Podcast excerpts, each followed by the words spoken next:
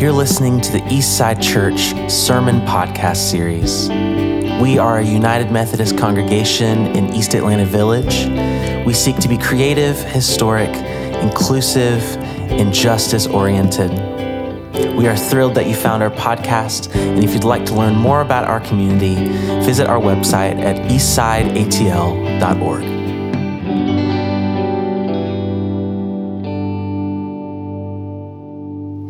our final in our letters to the church also comes from 1 John.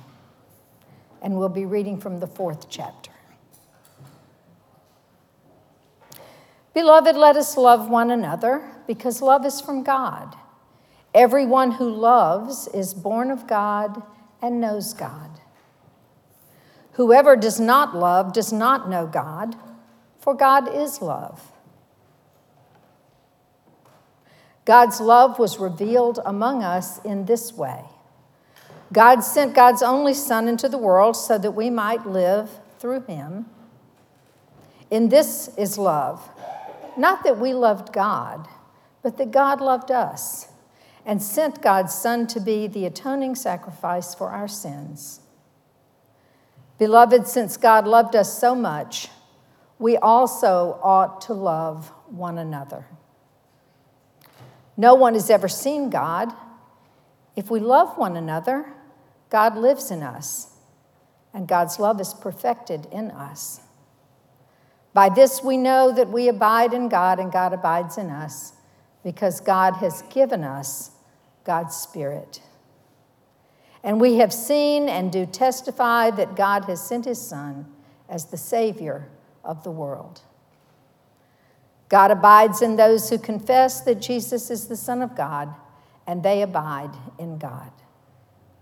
So we have known and believed the love that God has for us. God is love, and those who abide in love abide in God, and God abides in them. Love has been perfected among us in this, that we may have boldness on the day of judgment because God is, so are we in this world. There is no fear in love, but perfect love casts out fear. For fear has to do with punishment, and whoever fears has not reached perfection in love. We love because God first loved us. Those who say, I love God and hate their siblings are liars, for those who do not love a sibling whom they have seen, cannot love God whom they have not seen. The commandment we have from God is this those who love God must also love their siblings. May God be in our reading, our hearing, and our understanding of this word this day. You know, if I were asked to write those little titles that sometimes divide up the sections of Scripture in the Bible, I think I would call today's reading Talks Cheap.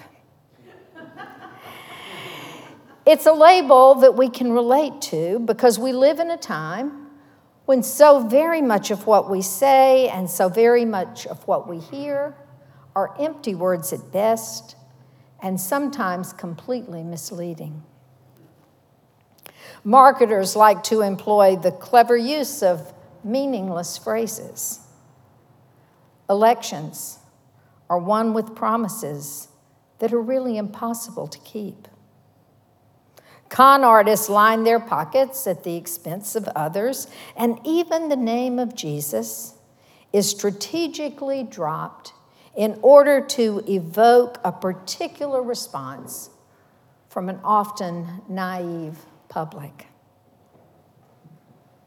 The world is more than ready to take advantage of the ones whose crime is to believe anything that they hear anytime that it matches up with what they really hoped somebody was going to say.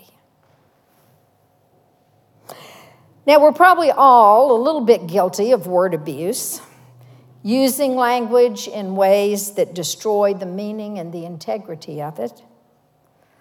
A plastic doll, we say, is lifelike, New and improved products still do the same thing that they always did. We can speak of a holy cow and a holy God. And what does a person need to do these days to earn the label great? You see, it's really easy to be grandiose in our speech, and it's very hard to be clear about what we're really saying. The letter that we call First John draws our attention to love. Perhaps one of the most beautiful and simultaneously most abused words in all of the English language. We use it in our music, we use it in our movies, we use it in magnificent poetry and a vast array of not always so magnificent greeting cards. Someone has said that it's love that makes the world go round. But think how carelessly we invoke that word, love, and how frequently we waste it on objects rather than people. We love almost everything, from chocolate to football. Sometimes our capacity for trivializing love can extend beyond our personal likes and our dislikes to the very relationships that define us. I love you. That doesn't always mean I care about you. I want what's best for you. I value you for your own sake. Sometimes I love you is just another way of saying I'm in love with some kind of idealized image of you that you cannot really bear the weight of in reality. Or I love the way that you make me feel. It really means I love me. And I love having you around so that you can help me love me even more. That kind of superficial love can be set aside so easily when the object of our affection inevitably disappoints us. But one of the saddest things that I can imagine is a world without love. Because loving and being loved is the deepest longing of the human heart. So it's no surprise that love plays a huge role in the relationship between God and human beings. Little children let us love, not in word or in speech, but in truth and action.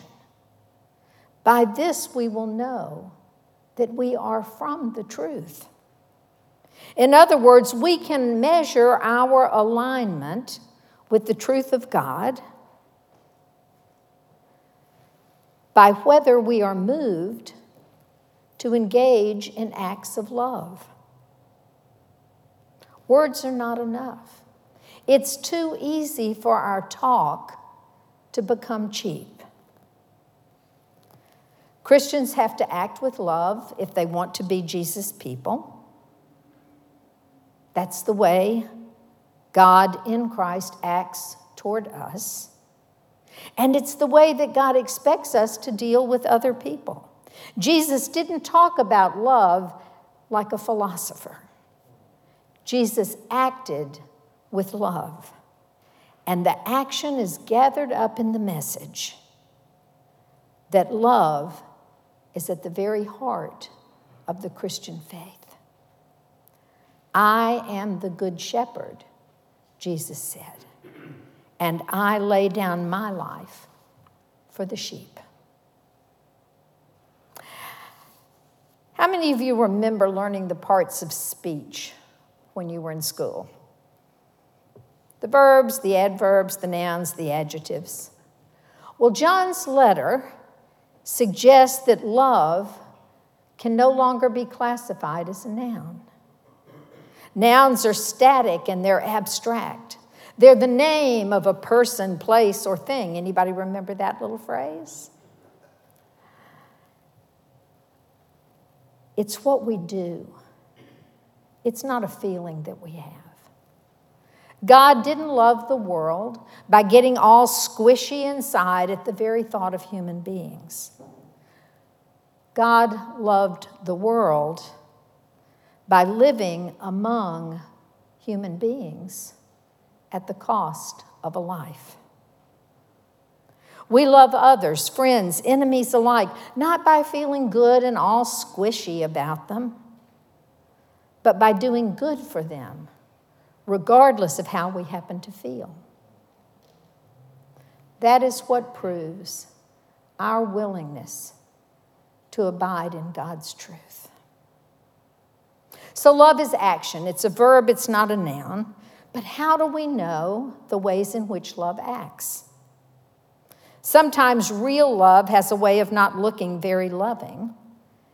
And sometimes our attempts to act lovingly toward a whole group of people have a way of bumping into each other.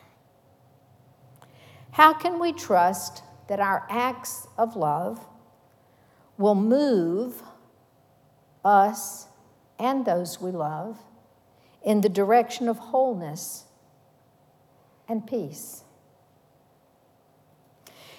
You know, there's a concept that was popularized a number of years ago called tough love. It emerged as a way to help parents struggle with addiction among their adolescent children. The basic premise is that in the very beginning, the decision to use drugs is an individual decision. And so the decision to be drug free ultimately has to rest with the individual as well. I can't decide for you. The book said that no amount of nagging or cajoling is going to change a user's mind. And protecting the addict from some of the consequences of their addiction is only going to make the situation worse. Ignoring the problem, it won't make it go away. What's required is this thing called tough love. Parents have to agree to stand back and to allow their child to experience at least some of the consequences of their behavior. And it's hard. It's hard for a parent to watch the consequences unfold. I can tell you from experiences in my own life, it's hard to watch someone you love continue to make harmful choices. Things almost always get worse before they get any better, and it's easy to second guess tough love decisions. If I let her go to jail, am I failing to love her? If I refuse to allow him to use while living in my home, does that mean that I don't care? What will I do about the friends and the relatives who accuse me of unkindness, of abandoning my child? The answer to questions like these is embedded in our reading this morning, I believe, and it goes something like this When you have all the options used up, have confidence in God. Have confidence in God because things are in God's hands, they are not in our hands. When our hearts condemn us, when all the squishy feelings are gone, when frustration and anger almost overwhelm, have confidence in God because God is greater than our hearts. And it's trusting God that leaves us free to act. You know, I had a friend who was such a mentor to me in my early parenting years. When my children were younger, I called her a lot for advice because she had lots of experience. Her standing joke was that one day she prayed for patience and God gave her six children. so she tells this little story about one of hers. One afternoon, Sam, who was very young at the time, had gotten himself into trouble. I sent him to his room. Several minutes passed. I went to the back of the house to get something that I needed.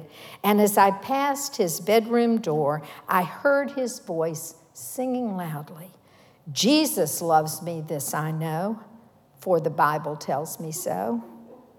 And there was this unmistakable emphasis on that word Jesus.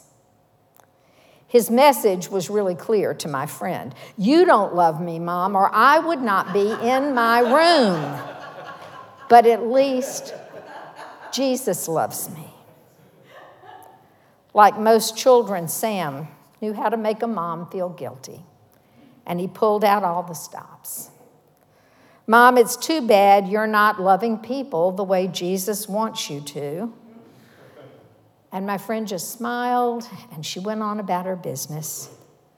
Because you see, she knew that Jesus did love Sam, but she also knew that God trusted her to be the parent. And as the parent, she had to set those limits with confidence because she loved Sam just about as much as Jesus did. And yet she understood that it's often easy to confuse love with the absence of a boundary. I will always love you, she said to Sam. But part of my job is to teach you things so that the world will be able to love you too. That's how it is with Jesus. Jesus acted in love over and over and over again. He loved the Pharisee and the tax collector. He loved the woman who was caught in adultery as much as he loved his own disciples. He loved a Roman soldier enough to heal his ear even when he was being arrested. He loved Peter, who denied him in his time of greatest need. But Jesus was never a man without limits. He always spoke the truth as he knew it truth that sent a rich man away grieving and some religious leaders away angry, truth that ultimately cost his life. So, how is Jesus' kind of loving different from our loving? Why is he able to act lovingly towards strangers and sinners and saints alike while we are preoccupied with talk, even cheap talk? Maybe it's because Jesus' love for people is rooted in people's ultimate value to God all people. It's a love that wants the best for us. It's willing to act with toughness. It's unconcerned with appearances and totally concerned with the wholeness of every single individual. There's no self interest, no hidden agenda, just a basic statement of truth. I am the Good Shepherd. And in a simple but incredibly costly act of genuine love, I lay down my life for the sheep. And, church, in our letter today, it tells us clearly that it's our job to pay that forward. Amen. Good morning, everyone. My name is James. I'm a core member here at Eastside. I've been invited to bring the prayers of the people this morning. Um, as I pray, at times you may um, hear me say, Lord, in your mercy. Normally, I would invite you to respond with, Hear our prayers. Given the message we just heard in the readings, why don't I invite you to respond with, Show us your love? Yeah, why not? So, times I may say, Lord, in your mercy. You are invited to respond with, Show us your love. Uh, if you wouldn't mind, just join me in closing the eyes for a moment and just taking a deep breath in, breathing in the Holy Spirit, the holy breath, and taking a deep breath out. And just doing that one more time, taking a deep breath in, breathing in the Holy Spirit, taking a deep breath out.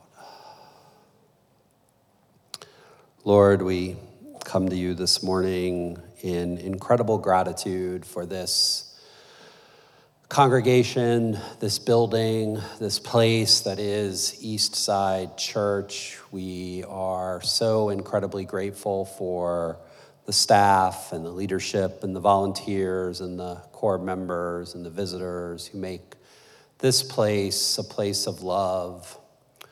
Lord, we also know that um, this church, this congregation is in a time of challenge. It's in a time of challenge emotionally, it's in a time of challenge financially.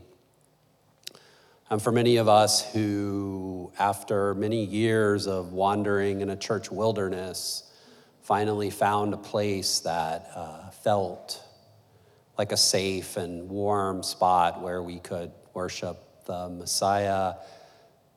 There's a lot of fear around what might happen to this institution. Um, Lord, we just ask that you would touch that fear, see it, honor it, and also remind us that you provide in your time for those who love you. We are reminded in the readings this morning of the early church and the existential struggles that they faced on a daily basis. We're also reminded that the Apostle Paul wrote that neither death nor life, nor angels nor demons could separate us from the love that is in Christ Jesus. Bless this church, bless this congregation. Allow us to continue your work in this neighborhood. Lord, in your mercy, show us your love. Lord, the weather begins to turn maybe slower than some of us would like, yours included. But we know that winter is coming, cold weather is coming.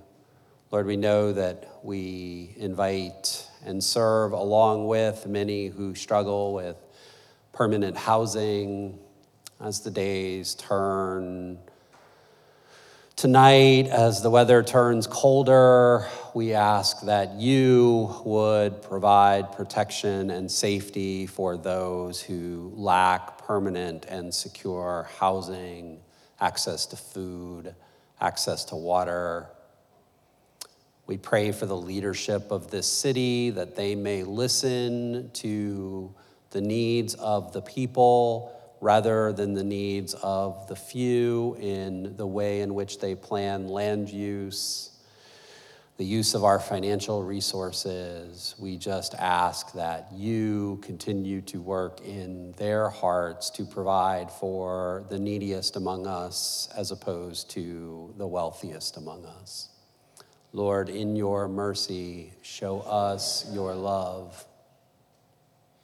Lord, we are grateful that many of our friends and family members, fellow congregants, and others who depend on a job inside of the federal government for a living are no longer facing an immediate cessation of their income.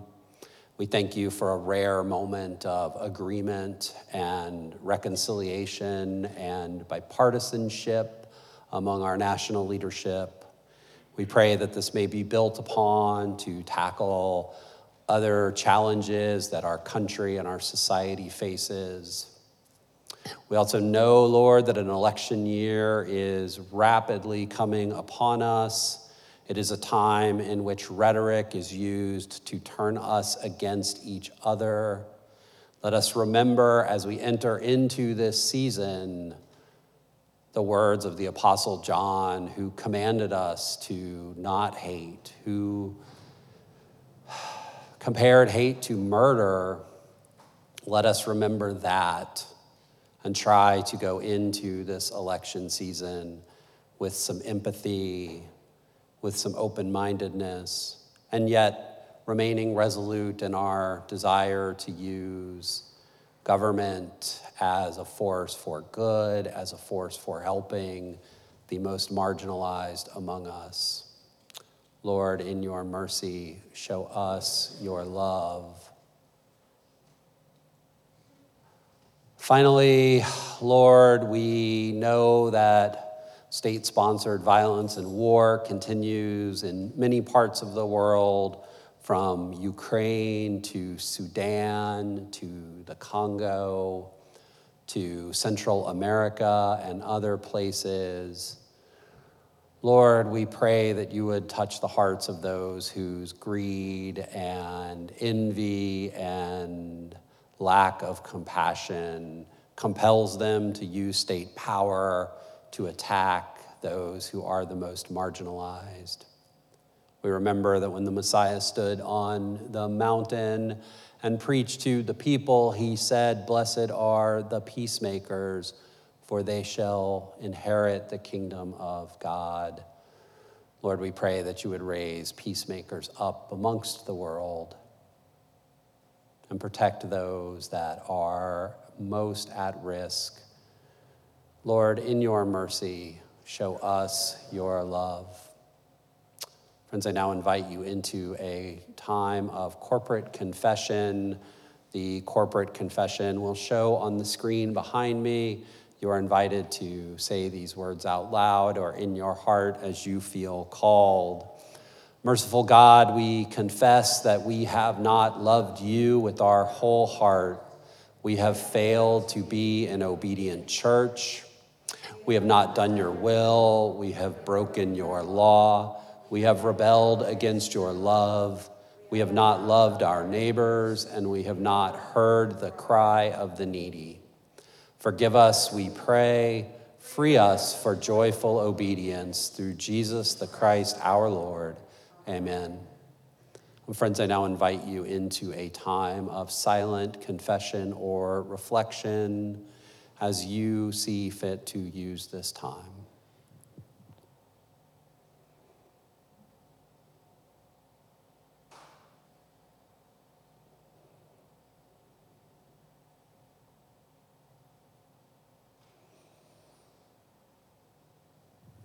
Friends, hear the good news. Christ died for us when we were yet sinners, and that proves God's love for us. In the name of Christ, you are forgiven.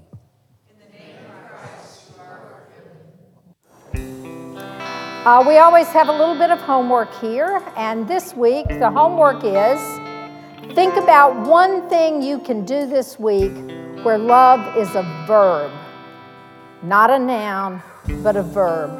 One thing. And then I want you to write down what you did where love was a verb, and I want you to bring it back next week, and I want you to put it in the offering basket when we pass it. One thing where love is a verb, write it down, bring it back, make it an offering. And now may grace, mercy, and peace from God who has created us all God who has redeemed us with love, and God who sustains us for life, be and abide in your hearts this day and through the week to come.